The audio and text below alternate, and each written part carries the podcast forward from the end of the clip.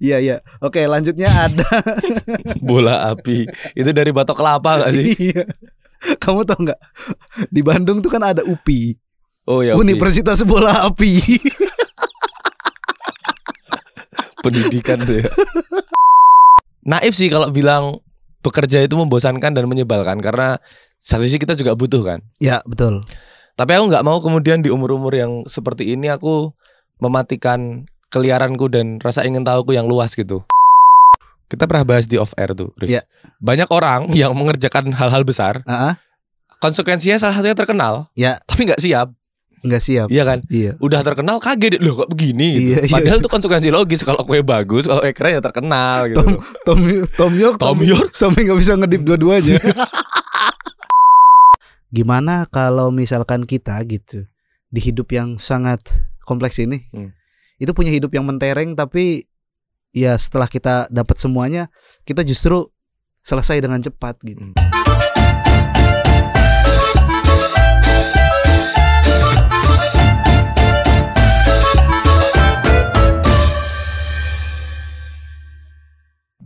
Selamat datang kembali di podcast Ora Gol karena sepak bola bukan hanya tentang gol barengan saya Kelas Alfarisi. Dan saya Rehan Majid. Selamat mendengarkan episode ke-81. Ush. Lumayan ya. Rekaman siang. Yoi. Rekaman di tengah terik matahari. Ya, ya, ya, ya. menjelang Jumatan bagi yang Jumatan dan selamat masuk akhir pekan ya Yoi. di pertengahan November yang ini rasanya kalau jadwal kerja kuma udah apa namanya udah akhir bulan gitu.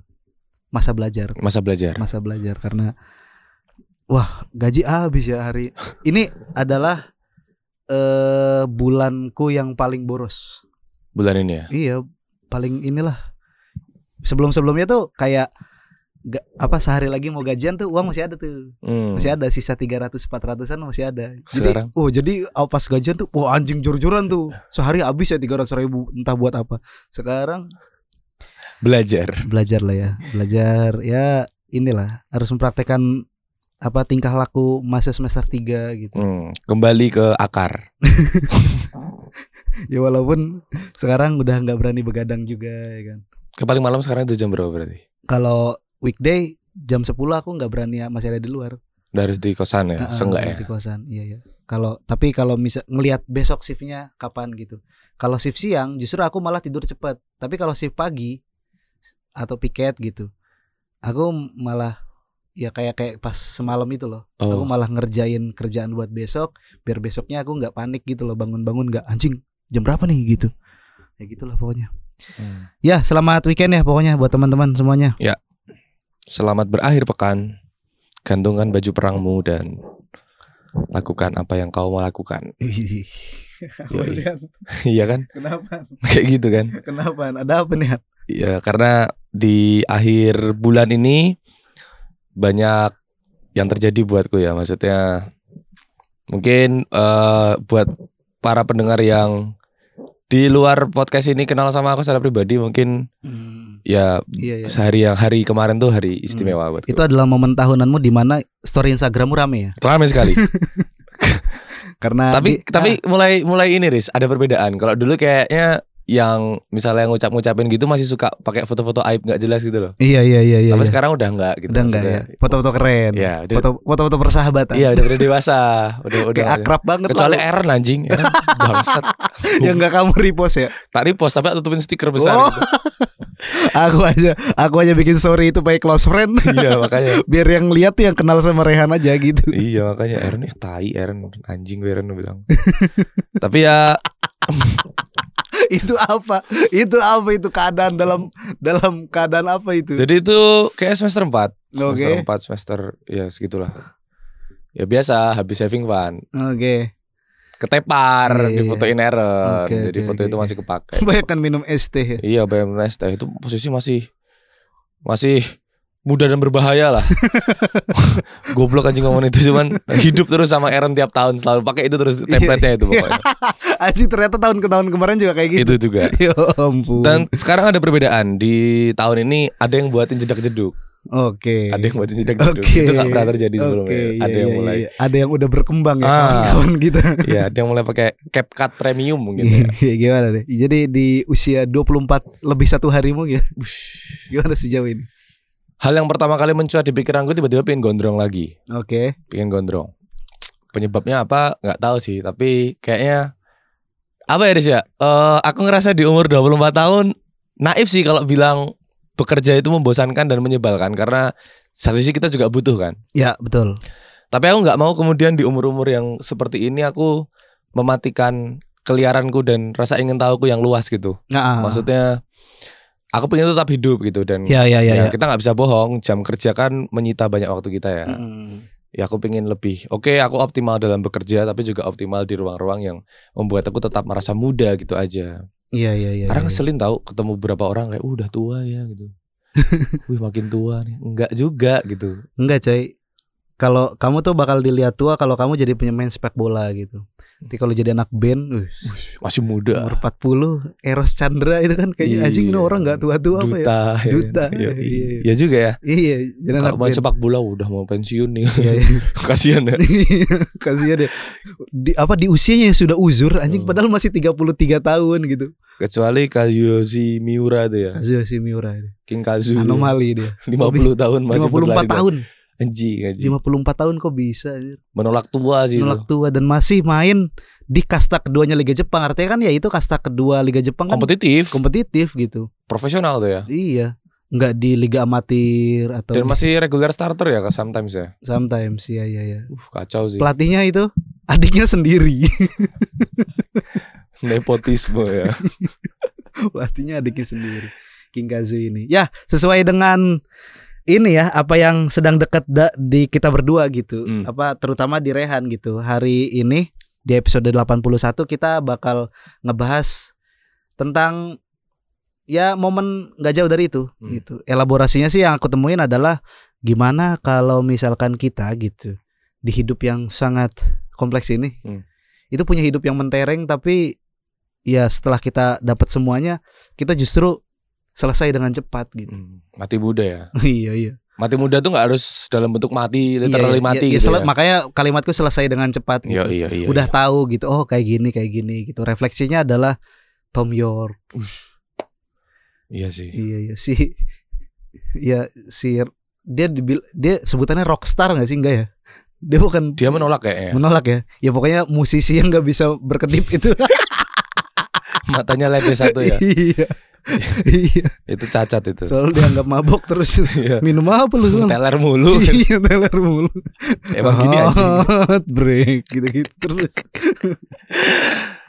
Iya. Ya, ini di momen ulang tahun nih, ini leadnya nggak usah aku tuh apa nggak usah aku bacain lah. Jadi ini adalah semacam ini aja apa ucapan selamat ulang tahunku ke Oke. kamu gitu. Jadi aku pikir Nora ya kalau nulis kata-kata itu di story Instagram gitu. Oke. Jadi aku coba menuliskannya secara eksklusif di naskah Oragol gitu ya. Oke. Walaupun ini ada kaitannya juga gitu dengan apa yang mau kita bicarakan. Aku download nanti episode 81 ini. Boleh. Nanti aku print. Iya. Kenapa di? Iya iya oke. Sikat Han, ini mulai dari mana aja nih? Oke, jadi memang beberapa orang kemudian merasa secepat itu ya, Mm-mm. mungkin merasa puas dengan atau merasa cukup atau kemudian publik menilai dia sudah mencapai masa keemasannya gitu. Sehingga kayaknya di sisa hidupnya dia justru tidak ingin kayak kita pernah bahas kemarin ya, ketika hidup sudah sebegitu konsisten untuk mencapai cita-citanya, Iya iya iya. kemudian dia memilih untuk udah gitu, maksudnya Ah, kayaknya ada ruang-ruang dan hidup-hidup lain yang kayaknya perlu aku hidupi gitu. Jadi dia memilih iya, mati muda di satu skena, Ah, di ah, satu kehidupan. Iya iya iya. Dan kali ini ngomongin sepak bola karena kapan Riz Piala Dunia? Hari Minggu ya? Hari Minggu. Anjing, hari Minggu udah Piala Dunia aja, nggak kerasa. Dan apa namanya kita bakal bacain beberapa pemain sepak bola yang pasca Piala Dunia ya, Heeh. ter- terkhusus gitu, kemudian menyudahi segalanya. gitu Menjadi ya. segalanya. Wih, ngeri anjing bahasanya. tahu ya. Oke, kita mulai dari pertama ya. Ya ya ya. Ada Jas Fontaine. Jadi Jas Fontaine ini barangkali nggak asing buat kita. Mm-mm. Dia adalah seorang pemain yang sangat mengagumkan dan di Piala Dunia 1958, Jas Fontaine berhasil menjadi pemain yang mencetak 13 gol dalam enam pertandingan. Dirinya berhasil mencetak rekor sebagai top skor sepanjang masa dalam satu edisi Piala Dunia. Tapi kemudian di Piala Dunia 1958, itu jadi kenangan bagi Just Fontaine ya selesai begitu aja karena itu adalah Piala Dunia pertama dan terakhirnya sebagai pesepak bola dua kali patah kaki di usianya yang masih 28 tahun membuatnya harus meninggalkan dunia si kulit bundar untuk selama lamanya tapi dia pernah pernah dapat Piala Dunia nggak Enggak, nggak pernah ya enggak pernah. Itu kan Piala Dunia 1958 tuh Brasil yang juara. Brasil ya Heeh. Dia kalah Prancis ini pemain Prancis, Prancis kan Prancis kalah dari Brazil di semifinal 4-2 apa berapa gitu. Pele juga nyetak hat-trick di sana. Tapi Jas Fontaine ini ya mengagumkan gitu. Dia dia tuh lahir di Maroko yang waktu itu masih jaj- jajahan Prancis gitu, France Maroko gitu. Dia kayak ya kayak kayak orang sama kayak Aljazair ya masih dalam Iya, iya, iya. kuasa Ah. Prancis Iya, dia kayak orang Belanda yang lahir di Kebumen gitu. di Garut ya Iya. Hitler mati di Garut ya gitu. Jadi tapi dia totok gitu loh, totok gitu. Dan dia main bola secara amatir di sana terus diboyong gitu ke Prancis gitu. Di, di- dari Maroko Oke. itu. Dan akhirnya main di satu klub di Prancis terus berhasil apa namanya direkrut ke timnas Prancis untuk Piala Dunia 1958 dan di sana ya dia bahkan di pertandingan terakhirnya kan dia kalah di semifinal dan harus bertanding di perebutan juara ketiga kan lawan Jerman Barat waktu itu. Dia kuat trik men. Dan Betul. dia satu-satunya pemain yang kuat trik di Piala Dunia. Anjing gila ya Iya kok bisa anjing kuat trik. tapi kalau kayak gitu masuknya dia awalnya berarti kewarganegaraannya apa ya Ya nggak tahu dulu kan masih cair ya. oh iya ya kita pernah bahas itu ya masih cair ya. Masih cair ya udah mau gimana enaknya lah ya Iya gimana enaknya. Soalnya tahun-tahun segitu kan banyak kayak kayak timnas Italia. Kenapa ketawa? enak banget anjing ya Iya dulu ya. Kayak wah aku kayaknya enak nih gitu main buat Thailand gitu buat Iya. siapa gitu. Enak aja gitu. Ya pas Piala Dunia 1938 apa berapa gitu kan yang juara Italia apa siapa gitu ya. Itu kan pemainnya ini semua apa impor dari Argentina gitu.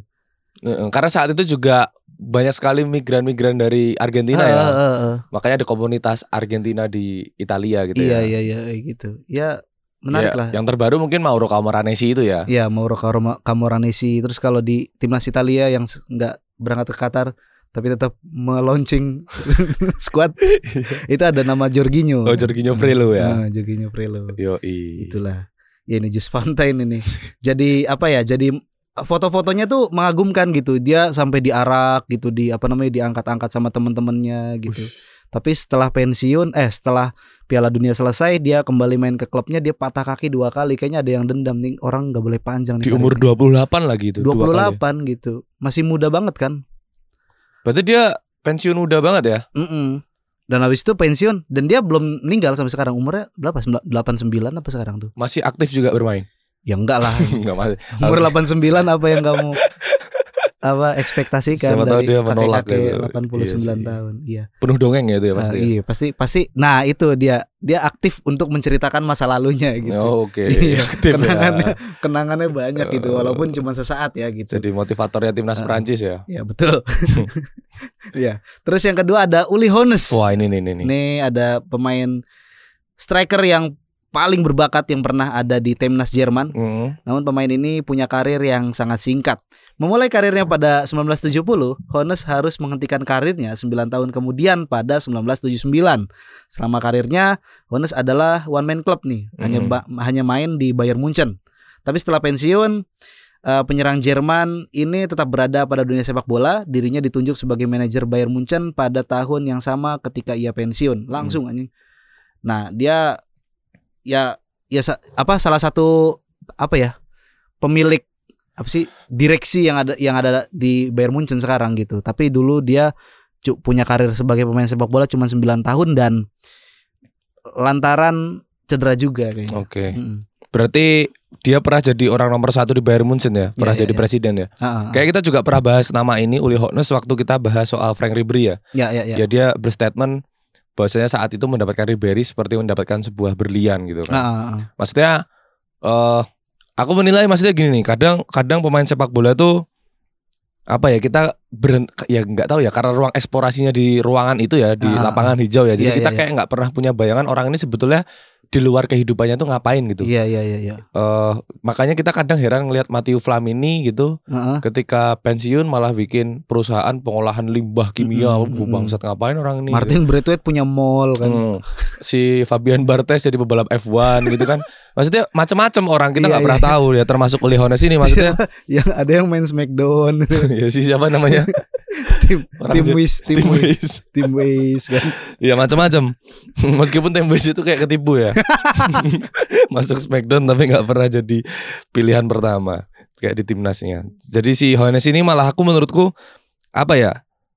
Kalau dia pernah jadi presiden Bayern Munich dan eh, maksudnya dia mendatangkan pemain kayak Ribery berarti dia jadi salah satu bagian penting membangun fondasi Bayern Munchen gitu. Ah, ah. Ya ibaratnya dia nggak nggak kehabisan peran di sepak bola terkhusus sepak bola Jerman gitu. Ya, ya, ya. Tapi ya aku nggak tahu sih ini cedera cedera apa ya? Cedera bahu kayak Subasa kayaknya nggak tahu. Nggak tahu, aku nggak nemu nggak nemu nemu cerita ya? lebih lanjutnya gitu. Oke. Kalau penemu kayaknya malas para perasunya gitu. Oh. Wah,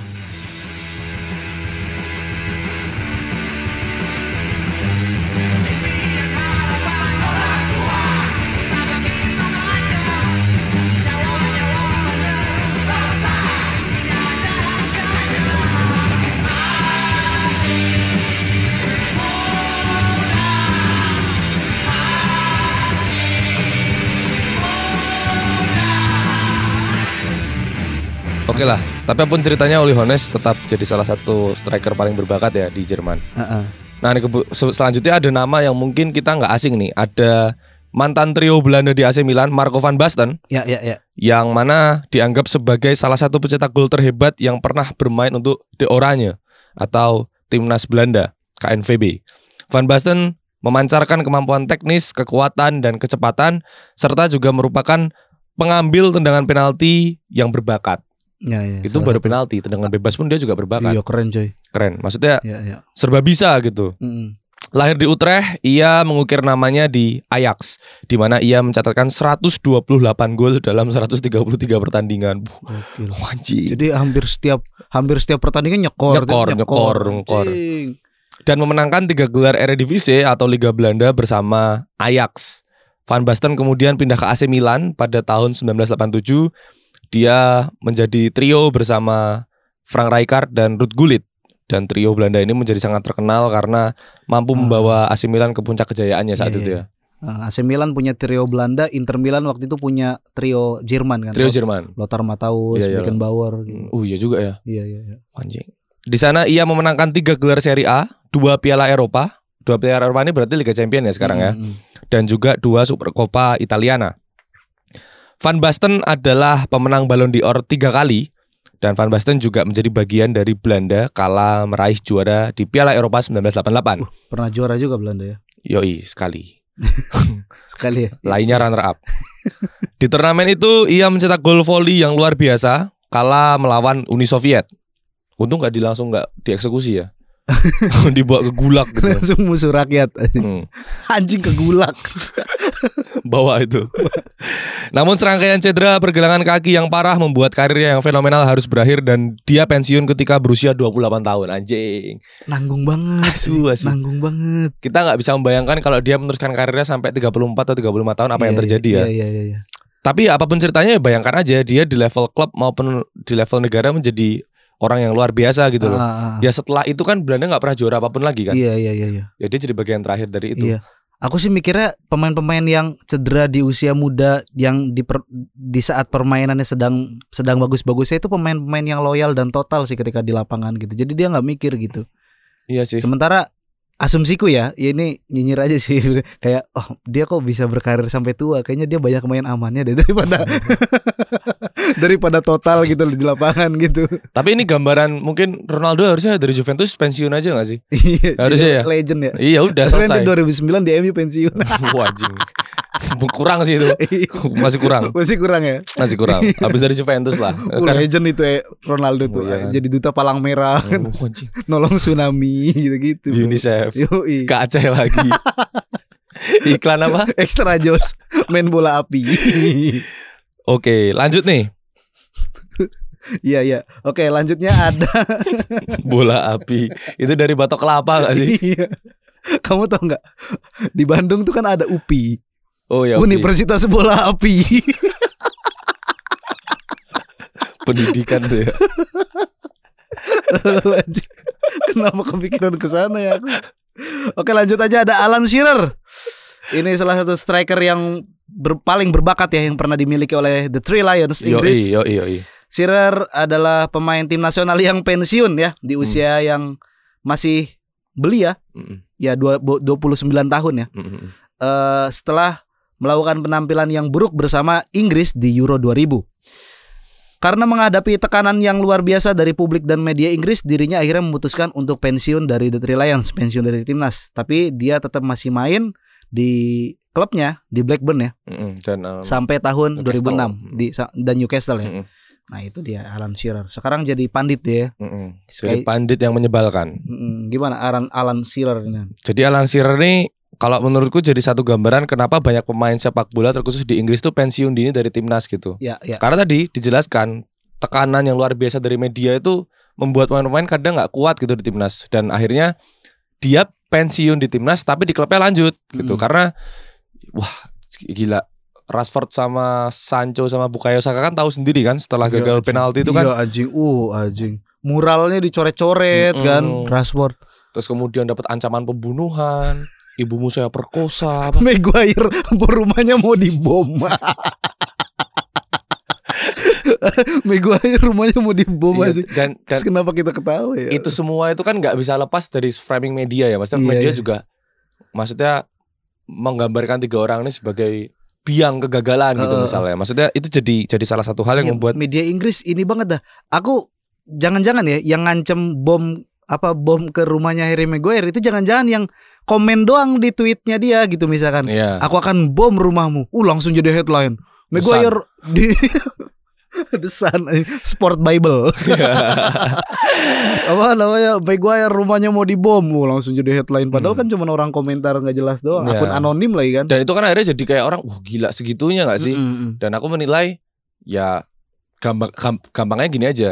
Performa Rashford Sancho dan Saka setelah Euro tuh benar-benar merosot gitu loh. Walaupun Iya, sekarang iya, mereka iya. perlahan Naik mulai lagi, nyari iya, formnya iya. masing-masing. Ah, ah, Sancho ah. yang masih agak sulit nih, tapi ah, ah. apa pun ceritanya momen itu tuh kayak membunuh karir mereka gitu iya iya sebetulnya. iya mental bro Mental. nanya mental Belum lagi karena kebetulan tiga-tiganya berkulit hitam gitu. Ah, ah. Wuh, itu makin jadi tuh iya iya, di framing kan. Ham tuh ngomongin soal ini enggak sih kebetulan keselamatan mental gitu. Enggak, enggak, enggak ke situ.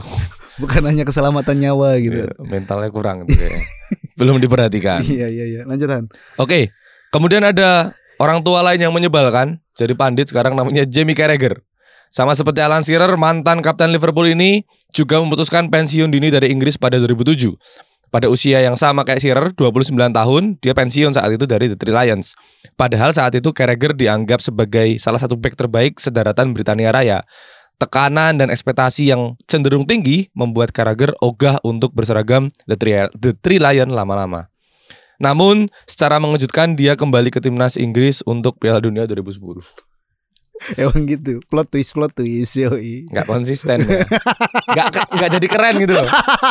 Iya nggak sih? iya emang begitu pensiun lanjing lah gitu Iya. pundung kan mutung kan Hmm, wah. Gelar konferensi pers itu Iya, saya nggak bisa berlama-lama ini 2010 berseragam. Fabio Capello ya Fabio Capello. eh lagi lagi lagi Piala Dunia Piala Dunia Luluh ya. di mana nih gitu Afrika Selatan oh lumayan nih Luluh dia Iya. berangkat. Dia dulu hotel luxury hotel.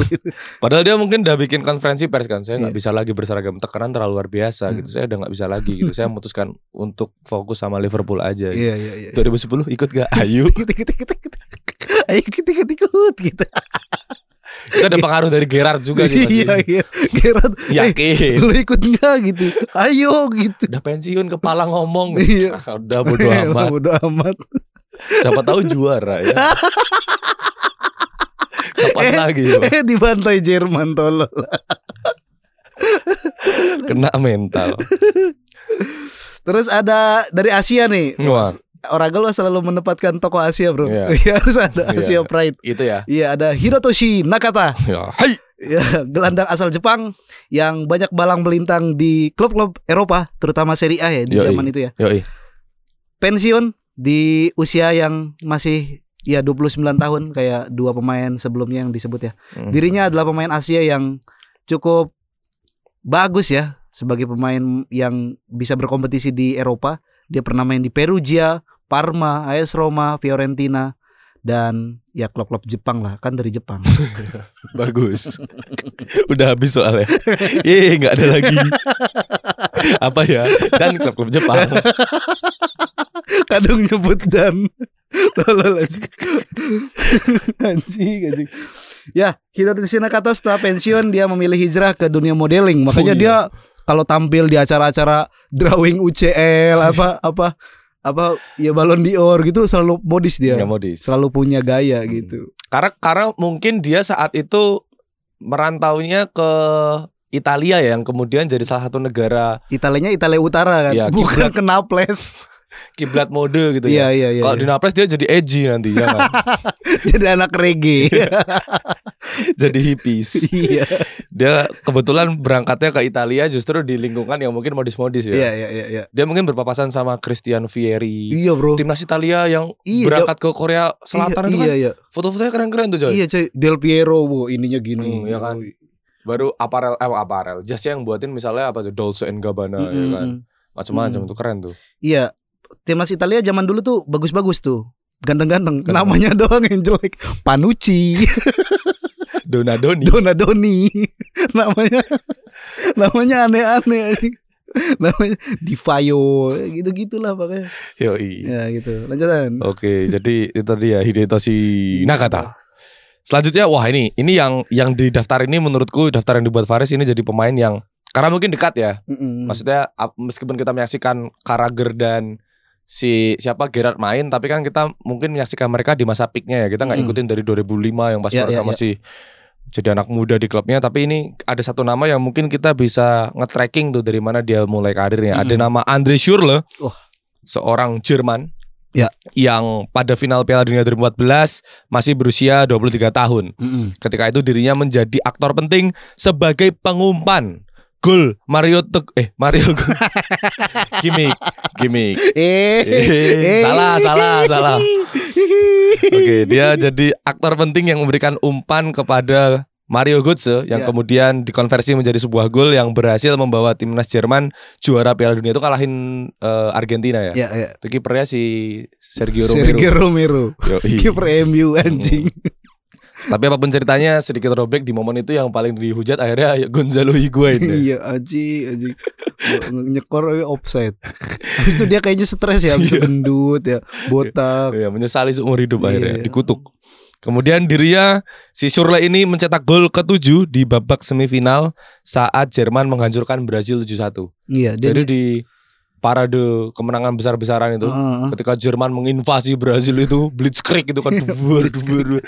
itu gol terakhir dicetak oleh Andre Schürrle. Dari pinggir lagi Mm-mm. Itu niatnya pengen ngumpan tuh kayaknya tapi dia juga gak, gak menyangka itu. Gak menyangka Anjing gol gol, anjing. Gak sengaja, ya. sumpah gak sengaja katanya. Dan penyerang sayap itu gantung sepatu pada awal tahun 2020. Schürrle mengaku bahwa ia merasa kesepian di hidupnya. Uh, you look so and happy. Jadi, wah anjing kasihan aku aku bisa merasakan kesepian itu, coy. Sabar Schürrle. Sementara tuntutan mental untuk selalu bermain konsisten terlalu berat baginya. The job that slowly kills. Dan dirinya juga merasa kehilangan kebahagiaan saat bermain bola. Wah ini yang bahaya nih. Yang membuatnya pensiun di usia 29 tahun. Mm-mm. Nggak ada urusan cedera. Iya iya iya Cederanya bukan cedera fisik ya. Heeh. Cedera mental. Heeh. Dan ketika kita kehilangan kecintaan, kebahagiaan, excitement, dan rasa ingin tahu Heeh. di ruang yang kita kerjakan, Mhm. itu bahaya sih. Karena akan berujung pada kita udah tahu ada Sid Barrett dari Pink Floyd yang kemudian merasa nggak kuat Oh iya bener coy pergi juga. Iya coy Makanya penting punya tiga hal dalam hidup itu Hmm. Tapi kadang gini nih, kita pernah bahas di off air tuh, Riz. Iya. Banyak orang yang mengerjakan hal-hal besar, Heeh. konsekuensinya salah satunya terkenal, Ya tapi nggak siap, nggak siap iya kan? Iya Udah terkenal kaget, loh kok begini gitu. Iya, iya. Padahal tuh konsekuensi logis kalau kue bagus, kalau kue keren ya terkenal gitu. Tom Tom Tom York Tom York. sampai nggak bisa ngedip dua-duanya Maksudnya dia berekspektasi apa gitu ketika albumnya terjual ratusan ribu kopi, Iya anjir. ketika dia mencetak gol di setiap musim, Mm-mm. apa yang diharapkan kalau bukan highlight gitu ya? Itu Iya, iya. otomatis gitu. otomatis ya Tapi nyatanya nggak semudah itu juga Gak ya. semudah itu walaupun dia siap nggak mudah juga baginya untuk memanage sampai lama gitu akan ada satu masa ya ya jeblok juga hancur juga karirnya gitu kan Hmm. karena sorotan media kan framing apa segala macam Ronaldo lah contohnya Jadi pemarah. Iya, jadi jadi bitter anjing kenapa semuanya dibahas terungkap kan dia nggak cuma ngomongin Ten Hag sama MU kan tapi ngomongin pemain muda G20. Enggak sampai ke sana dong. Kayak kok nggak main tri apa namanya rule of three itu Oh, loh. enggak ya. Karena tak tak ger gitu. Oh, gitu ya. Iya. Wah, anjir tar dulu. Oke. Iya, tapi gak apa-apa. Oke. Anjing langsung lucu bangsat. Ya itu dia semuanya diomongin gitu. Dia anak-anak muda zaman sekarang nggak kayak saya dulu lah. Ya oke gitu, Iya. kamu sukses gitu. Saya dulu nyontoh Paul School, Mr. Roy siapa yang akhirnya Ryan membuat Giggs. iya Ryan Giggs yang akhirnya membuat saya tuh bertahan sampai sekarang gitu. Cuman mereka tuh kayaknya gampang banget dapetinnya gitu. Hmm. Anjing. Ya beda, Bro. Gary Neville dan Wayne itu bukan teman saya, itu rekan kerja gitu. Anjing. Ya bilang gitu deh, Coy. iya. Di cancel sih itu. Udah tahu baperan kan Gary Neville orangnya. terus terus ada di di salah satu apa namanya akun sepak bola gitu Wayne Rooney eh, katanya di salah satu inter- interview bilang eh Sur Ronaldo bilang kayak gitu sekali lagi di, hadapan muka saya katanya gitu. mau diapain gitu. tapi apa pun ceritanya kembali ke Surlo tadi ya ini salah satu pemain yang kalau dipikir-pikir kayaknya kalau kita sebagai orang awam menimang-nimang tekanan media kayak harusnya nggak besar-besar banget nggak? Iya. Maksudnya seterkenal terkenalnya Surlo ya gitu-gitu aja gitu. Ah, ah, Dia nggak yang kayak gimana-gimana gitu loh. Bahkan kabar pensiunnya kan nggak yang menyeruak gitu loh. iya, iya, iya. Beda kayak Mario Götze gitu. Iya, iya, iya. Ketika dia ternyata harus hijrah ke PSV Eindhoven karena dia Mm-mm. udah nggak kepake di Jerman kan Iya, tetap iya, jadi headline gitu loh. Iya, iya, iya. Sang pahlawan Piala Dunia Ah. 2014. Dan dia pensiun nggak nggak jadi headline utama juga gitu. Ya udah kesepian, merasa mentalnya nggak siap gitu loh. Akhirnya dia pensiun dan udah gitu cuman jadi satu berita udah selesai gitu. Dan ya ya emang kasihan sih maksudnya kita berempati. Aku sih berempati ya kalau kenal sama Surle pengen salim gitu. Sabar ya Mas gitu. Aman-aman. Iya.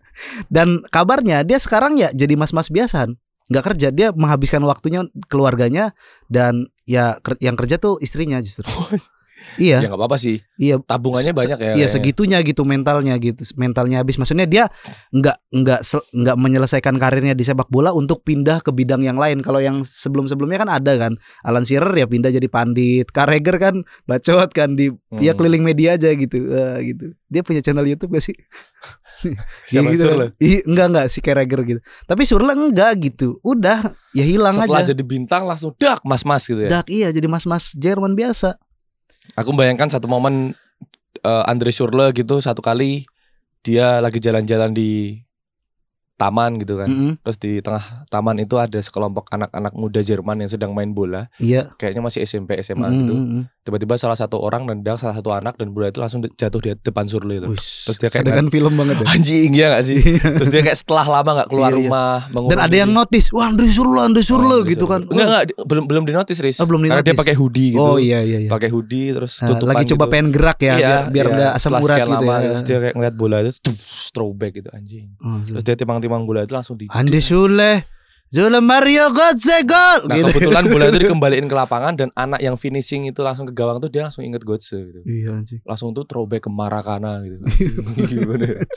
Marah karena Tapi apa pun ceritanya ya ini salah satu gambaran bahwasanya nggak ada yang betul-betul bisa save dari kesehatan mental ya. betul. Maksudnya orang yang kaya raya dan bergelimang trofi, bergelimang pujian pun Heeh.